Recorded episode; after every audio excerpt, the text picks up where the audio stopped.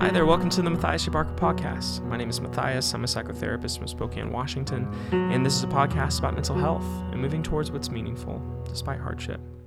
Today we're talking about marital conflict, and I have to say this is probably one of my favorite like of the podcast episodes that I've done because these ideas are so intensely powerful and helpful. Like not just for my clinical practice and with my clients, but I've just watched these transform my own marriage, to be honest with you. These ideas, you know, from the Gottmans in particular, have been some of the most powerful psychological ideas I've come across. And what the Gottmans did was they, in their lab, they really narrowed down on four things that they've seen to really disrupt and antagonize and distract people from having really productive conversation within conflict.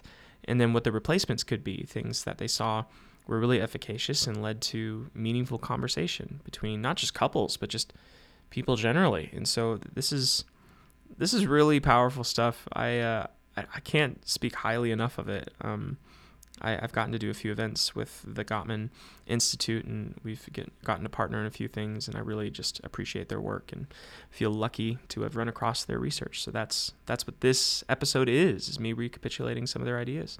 Um, if you find that this is a really, you know, kind of helpful sequence of ideas, if you want to kind of take a next step after this, I actually have a couples workshop on my site where I break down conflict. And then I also go a little bit further outside of just the Gottman method into things around the Big Five personality model and being able to not just resolve conflict, but resolve conflict, keeping your partner's unique personality in mind, and then also knowing kind of the blind spots within your own personality to be able to have a bit more of an accurate um, I don't know, method for assessing and then diagnosing and even troubleshooting the various arguments and negotiations that you have with your partner. So, um, MatthiasJBarker.com if that sounds interesting to you, but I hope you enjoy the episode.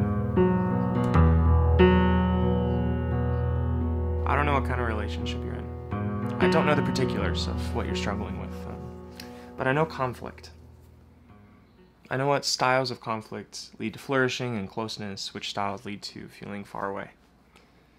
And, uh, you know, maybe you don't have tons of conflict. Maybe you don't have a lot of emotional intimacy either. You guys don't have big fights, but you also don't really feel seen or attended to or deeply, closely intimate. Um, maybe one of you, you know, wants to engage in conflict, but the other person just kind of shuts down whenever conflict happens right? Like uh, they just have this blank expression on their face and they're just looking at you, or or they leave the room. They they can't be near anything contentious or frustrating, and that's really frustrating for you because it's like, how are we going to problem solve? How are we going to get to the bottom of this if you won't just tell me what you're feeling? You won't just tell me what you're thinking. And you're trying to persuade them. You're trying to kind of like drag them out of this shell that they've kind of retreated into. But the more you try, the more resolute they get, and it just feels honestly like they just don't care. Or maybe it's the other way around. Maybe uh, you have a partner that's really high in intensity and they get really intense and maybe they start yelling or maybe they start hurling insults or, or maybe, it, maybe it's not that intense. Maybe it's just that when they get really flustered, then their emotions kind of overtake them and then it just feels like they get overrided and hurt.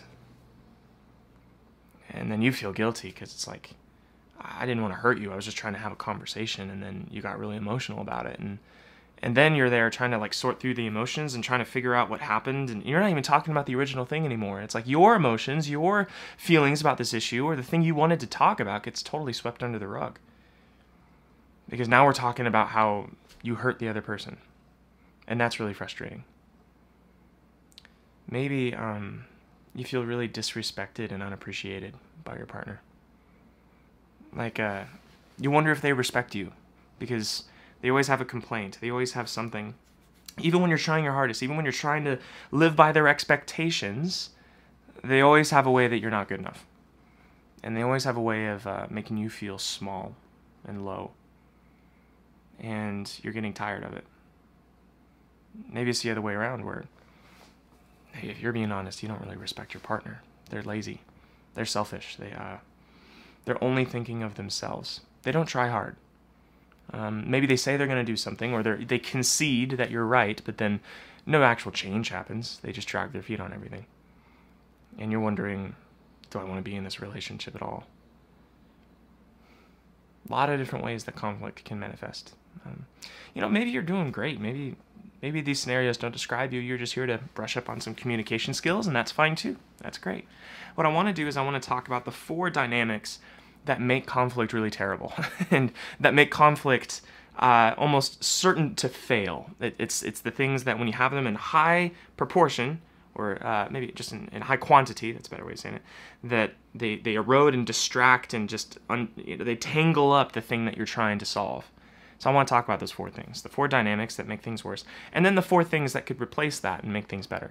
And this is based off the Gottman method. These are called the four horsemen. In the psychological literature, they, what, they've, what they've done is they spent decades of time, John and Julie Gottman, researching and, and observing couples and tens of thousands of couples coming through their lab. And what they did is they kind of compiled four dynamics that they saw to really distract people from problem solving and got people tangled up in conflict and uh, made people feel far away from each other um, eroded trust.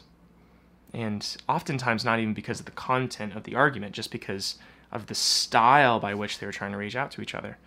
So, I want to talk about those four things and, and their replacements. So, the first one would be criticism.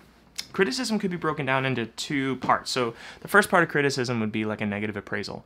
And nothing's wrong with something being negative. Like, not everything in the world is positive. But the second part is blame. And blame's the thing that becomes distracting um, it changes the topic of conversation. So, for example, like if, uh, let's say, so it's my job to clean out the litter box at our house, and our litter box is in the laundry room, which is just kind of off of the kitchen. It's a room kind of attached. And so, let's say uh, my wife Paige is cooking dinner, and I, come home from work, and, and then she's like, hey, you forgot to clean out the litter box again. I can smell the crap from the other room. Like, why do you always forget this stuff? Do you just not even care? And, you know, so that's, that's a really harsh criticism that she's lobbed at me, right? Can you hear the blame in there? You forgot. This was your job. Why can't you just remember? It's like there's all these layers to criticism and blame that for me, it's, it makes it really hard to respond in any other way but defensiveness. And that's the second dynamic. So defensiveness could be defined as um, as trying to get the blame off of me and either onto something else or onto the other person. So maybe I could say, well, hey, you know, I was working late and you know I had to do a bunch of stuff and I didn't have time, you know? So that's that's getting the blame off of me and onto my obligations at work or whatever. Or I could be like, "Well, maybe you're just smelling the dirty dishes that you forgot to do." and that's getting the blame onto the other person. So notice that we're not talking about the litter box anymore. We're talking about who's more to blame. We're talking about where to put that accusation of you forgot it was your job, you didn't clean out the litter box. We're not talking about actually cleaning out the litter box, and that's what makes blame so unproductive is it distracts from actually problem solving. And it's not even that the blame isn't well founded. Like maybe maybe I did forget. Maybe I was supposed to clean out the litter box. Like she's totally right. But the way that she's presenting that um, inspires defensiveness in me. So the other way to kind of frame that, to say the exact same thing, but just to say it in a little bit of a different way, would be to take the blame and the accusation out of there and to do two things. So talk about how you feel, and then um, also have a positively stated need. So positively, as opposed to negatively, would be here's what I want you to do instead of here's what I not want you to do.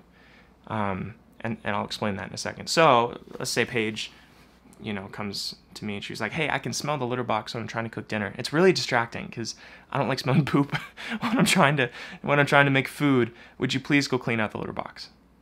That's a totally different scenario than it's your fault, you forgot. And notice that that actually inspires me to kind of draw near and hear her request. And then the opposite of defensiveness would be to take responsibility. And so if there was an exchange where she was saying, Hey, I'm really distracted because I can smell poop and trying to cook dinner. Would you clean out the litter box? And then I come forward and say, You know what? I forgot to do that yesterday. Let me go clean that up. That's actually a place of bonding. That's actually a trust building exercise. What could have been a conflict, something that felt like it kind of tears us apart, was actually something that bonded us together because she feels relieved when I take responsibility and, and take the blame when she didn't have to lob the blame at me. That's, that's an important distinction to key in on. Hmm. So, the positively stated need. The reason that's important is because when you make a negatively stated need, it's almost always blame. So, when you say, hey, can you not forget next time? It implies that I forgot. And that could be true, but that's still a criticism. Um, when you say, hey, can you not be a jerk?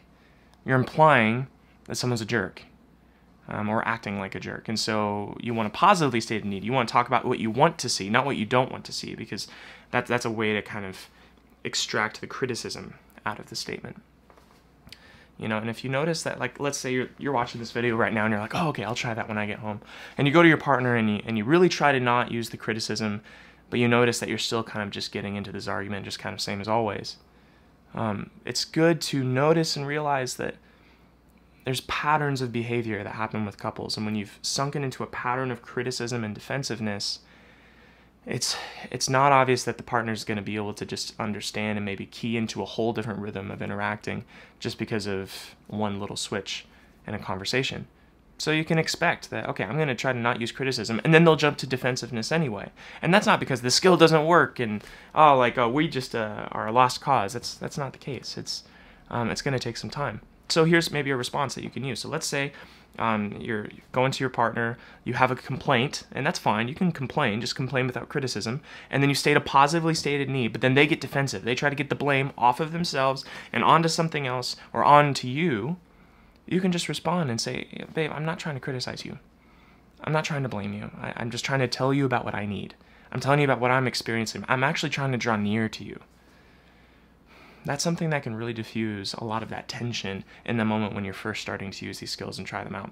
What you might notice though is that it, it could still kind of fall into a place where the other person responds defensively. And this is kind of getting into the third category. The third dynamic is contempt. And what contempt is, is I've made the decision that you're guilty until proven innocent. Like there's been a pattern of behavior that I've just witnessed over a series of years or time or whatever that has convinced me that you're always going to be like that. That I can't trust you. That you're not dependable. Um, that you're just annoying. That you're just irritable. whatever fills in that blank for you, that you've made a decision that that person is just blank. Um, it kind of uploads the events of the past and brings them into the present before it gets there. So an example might be, uh, let's say I'm coming home late from work, and a common occurrence recently has been that after I get off work, like I'll jump on TikTok and just kind of look through some videos after I'm done with my notes before coming home. And, and TikTok is one of those things that drags you in for like 40 minutes and you don't even realize. Like, you just wake up, it's been, has it really been an hour of me looking at this? Gosh. And so, you know, maybe um, Paige is trying to get a hold of me, but I put my phone on do not disturb throughout the day because I'm in session with clients and I don't want um, you know, get phone calls during that time. So those calls aren't coming through. Paige is sitting there. Maybe she's made dinner and she's waiting for me and it's getting cold. And he's like, you know what? He's probably on TikTok again. He's probably just sitting there on his phone and he has his phone on silence. And so I can't contact him. And, and then there's a series of thoughts that could follow that. She could think, he doesn't care about me at all. He doesn't care about this effort that I put into making this meal. He would rather sit there on his phone than be with me he doesn't care about me at all. You know, so th- there's all these thoughts, there's all these guesses, these hypotheses about why I'm late, and then and then me being late with the implications that means for our relationship. But here's the reality. She doesn't know why I'm late. She doesn't have any evidence yet. So let's say I come home and I walk in the door, and she could just like come right at me and just be like, "I knew you'd be late. You were on TikTok again, weren't you?" Like, I don't you know, she could go really intensely. But notice that I don't know that would resp- that would um, actually create contempt in me too. I would be like, gosh, I don't want to come home to someone who's just gonna rag on me and blame me for stuff before she even knows if I was like, because maybe I got a flat tire, maybe I got pulled over, maybe I was, you know, I was late for a good reason, but she just assumes that it was because of TikTok. Like, gosh, this is why I'm on TikTok in the first place, so I don't have to come home to a wife that's yelling at me. Can you see how that just completely like spins down the drain? Uh, that's a uh, style of conflict that leads nowhere good. So here's what you want to do you want to wait until you have the evidence to get angry. It's okay to get angry once you have the evidence, but uh, talk about so again you can use kind of this gentle startup. That's the opposite of criticism, you know. So using that, talking about how you feel, and then stating a positively stated need. Okay, so you can use that, but wait for the evidence before you use that skill. So uh, I walk in the door and then she could say something like, Hi, I'm, I'm glad you're home. I made this whole meal and it's cold now. And I'm super disappointed. I'm, I'm really sad that you were late because I wanted to share this meal with you. What happened? And then I can say, Oh, yeah, I got pulled over. And, and my phone was on silence. That's, that's my bad. So I'm taking responsibility in that situation. Like, that's my bad. My phone was on silence. I should have turned it back on. I should have told you that I was going to be late because I got pulled over. I'm so sorry. And then notice we're not in a conflict. We're just, and then she could be like, Oh, that sucks that you got pulled over. Okay, well, let's reheat the food. And then something that could have turned into that awful argument that I just described, actually, we just kind of continue on with our night. It's because she waited for the evidence. Now, even if, uh, let's say that I was on TikTok, I come in the door, and then she was like, hey, I'm, I'm really disappointed, like, that you were late. Um, you know, what was going on? And then I could say, oh, yeah, I was just, I'm sorry, I was on TikTok and, and this, that, and the other thing. Then she could say how that makes her feel, right? So without criticism, it's like, man, I really don't feel appreciated. And I don't feel seen and I don't feel loved when I make a big meal and then you're late because you're on TikTok. I'm, I'm grieved by that. I need you to be home when you say that you're going to be home so that I know when to make you a meal and know when to expect you. Because predicting this is really um, causing distress in me. I feel frustrated. So notice you can express that anger, that, that intense sadness without criticism, without blame. And then the thing that I should do in that moment is be like, wow, you're right. Um, you put on you put in all this work for me and and I was on TikTok and that was irresponsible of me. I'm really sorry. And that's an exchange where notice we're not even in a conflict at that point. It's just a it's expressing emotion, expressing how we feel, express a positively stated need. So the negative stated need was be like, don't forget next time, don't be on your phone next time. It's it's um hey, I just I want you to be home when you say you're gonna be home. And what you'll find is that that's that's a rhythm that you'll get into that can really avoid that contempt from sinking in. That that uh, okay, I've seen a pattern from the past, and I'm just gonna lay it on you before it even gets there. Because contempt has been the thing that's been shown to really erode relationships the quickest. It's the it's the quickest path to divorce. Is to sink into contempt, and it can get really intense really quickly. Where it's not just oh he's probably gonna be late. It's you don't care about me at all. Um, yeah, you're just a nag. You're mean. And you just sink into these decisions that are informed by patterns of the past, but then you place it on them before you have evidence in the moment, and and then you're in a relationship with uh, with this reduction, this this simplistic version of this person, and yeah, it's like two people interacting with a false reality in the other person. It's it's a mess. So if uh, if you feel like you want a, a, couple more things in your pocket for contempt, um, something that helps really unwind and kind of confront the contempt that's in a relationship, in addition to having that gentle startup, that response of here's what I feel, here's a positively stated need, is uh, like I assign this homework to couples all the time. Most couples hate it when I assign it, and then when they lean into it, they find that it really creates a lot of goodwill, and that's have five times a day when you express something appreciative towards the other person. Um, say thank you for something. And then and say thank you in a way that actually ties it to their character. So it's not just thanks for taking, you know, thanks for doing the dishes. It's thanks for doing the dishes. That was really helpful. That was really thoughtful of you. Thanks for scraping off my car in the morning. That was really thoughtful. Um, and then actually go out of your way to try to serve and be kind and offer gestures of affection to your partner. And that feels like the most backwards thing in the world. It's like, no, you don't understand. Like, I don't feel appreciated by them. I don't feel, I don't feel served and, and thought of by them. But if both people are creating a rule that I'm only going to offer these gestures of affection, I'm only going to offer appreciation once I get it from the other person, you're at a stalemate. So someone needs to break that stalemate. And not because the other person deserves it. Um, because you guys are lost in a sea of contempt. You, you can't see if they deserve it or not. You're uploading the past into the present before it gets there. Your, your, uh, your metrics are off your, your vision is obscured. And the way to kind of let the fog clear is to actually start infusing some positivity into your relationship. And again, that feels like the most backwards. I'm sure you're, you're look, looking at this video and you're thinking, Matthias, if I could only explain to you what happened, you wouldn't give me that advice. But I'm telling you, I give it to nearly everybody. um, and I've watched it for the people that take that skill and really use it.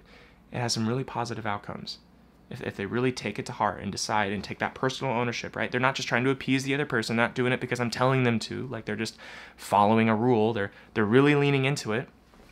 It has positive outcomes. Um, there's a fourth dynamic. Fourth dynamic is stonewalling. Stonewalling can be uh, described as um, when you're in an argument and you get really flustered and intense and one person shuts down. Um, it usually looks like they don't care too. So they just a blank expression on the face. They're just staring at you. They're not talking, or they leave the room. They just can't be in the conflict at all. They just shut the whole thing down. That's called stonewalling. And and uh, you could kind of uh, there's an analogy I like to use for it. It's usually in tandem with someone being really intense. So let's say one person's intense and they're kind of like, "How could you do this? I can't believe you do this. Like, let's figure this out. Let's put all the data on the table. Let's problem solve. Let's figure this out." And the other person feels totally overwhelmed by this, and the other person's thinking, "Wow, this person's really angry. This person is really intense. It's kind of like a storm. I gotta wait for this storm to blow over." Right? And, and it's out of fear. So, so that quietness, that shut, shutting down, isn't out of spite. It's not out of indifference. It's not because they don't care. It's because they don't want to make things worse. And the high intensity person in the relationship rarely believes that the first time I tell them. They're like, no, no, no. He's he's doing this to manipulate me. He's doing this to spite me. And I'm like, no, he's terrified. He doesn't want to make it worse. He doesn't know how to solve the problem. He doesn't know how to explain his emotions. And, and, I, and it's important to realize this because when you're in that high intensity mode, you go into fight or flight. And people have different responses. So maybe you're a fight person. When you get high in intensity, your heart's racing, you're sweating, like you're trying to figure something out. You you leap into action and you get focused and you're trying to figure stuff out. There's another response, biologically called flight. And that means that they just retreat mentally from the conversation and they just freeze and they can't engage and that's an important thing to notice. Like usually they, they look still right? They're just sitting there like this but their heart rate is going over 100 beats per minute. Like they they are they are activated and they're just trying they're, they're thinking they're burning calories like you wouldn't believe because they're focusing on how do i not make this worse? Uh, just don't say anything because if you'll say something you'll make it worse. And uh, you need to calm down before you're going to get back to any sort of productive conversation that's the that's the antidote. That's the opposite of stonewalling. Is taking a break. Take 20 minutes to go calm down, do some deep breathing exercises, some muscle relaxation, do a go on a walk, um, do some exercise. Like just calm down your nervous system, calm down your body. Because you're you're too activated. Because here's the problem: when you when you have that activation, when you're like, you know, your um, amygdala is just like firing on all cylinders. Your prefrontal cortex is totally shut down. And your prefrontal cortex, this is the part of you that is able to problem solve and rationalize and explain your emotions and uh, think through things logically and sequentially. Like this whole section of your brain. It, it actually you could think of it like different tabs like if you have different tabs open on a computer it just slows down and locks up because there's so many different things happening there's so much intensity in the room that it's lagging behind and, and it's really hard to activate. So what you need to do is you need to close down some of these tabs, the tabs that are like, ah, I'm being attacked. You need to close those down so that this tab can load and actually do what it's supposed to do. It's funny how our brains um, run into fight or flight, and all those complex functions like critical thinking slow down um, in response. Hmm. So uh, take a break and a lot of people don't want to take a break because they're worried like oh they're just gonna we're just not gonna bring it back up again you know we're just gonna we're just never going to get back to this fight and that's that's an important objection. So what you need to do is have an agreed upon system for okay here's how we re-engage in the conversation. We're going to take 20 minutes and then we're actually going to come back. We're going to just go to bed tonight but then we're going to talk about it tomorrow night. Like there has to be um, a date or a time that we're going to reconvene and have a conversation about how this is going to go. So that's an important piece and having some grace and some understanding that this person isn't trying to just shut you down. This person is trying to make sure things aren't worse. You guys want the same thing. You guys both want to actually get to the end of this fight and not just be on other sides of the planet. You actually want to be close. It's two different strategies of trying to get there that look antithetical to each other. So, stonewalling. Criticism, defensiveness, contempt, stonewalling. The opposites of those are the gentle startup, that's talking about how you feel with a positively stated need um, the second one is taking responsibility. The third is, is a gentle startup, but waiting for the evidence and then using a gentle startup. And then the fourth one is taking a break. So if you're taking notes, put those down and know that this is um, a skill set that takes practice. This isn't something that changes things overnight. So those are the four dynamics, the four things in conflict that are helpful to understand. These are four helpful things too, by the way, to use with your kids, to use with your employees, to use with your boss. These are just how human beings interact with conflict. They're they're really you know salient to a marriage relationship because those are the relationships where we get in the most intense conflicts because you know we're merging our lives together. But uh, these are insights that can be applied to all sorts of things. You can check out the couples workshop at matthiasjbarker.com.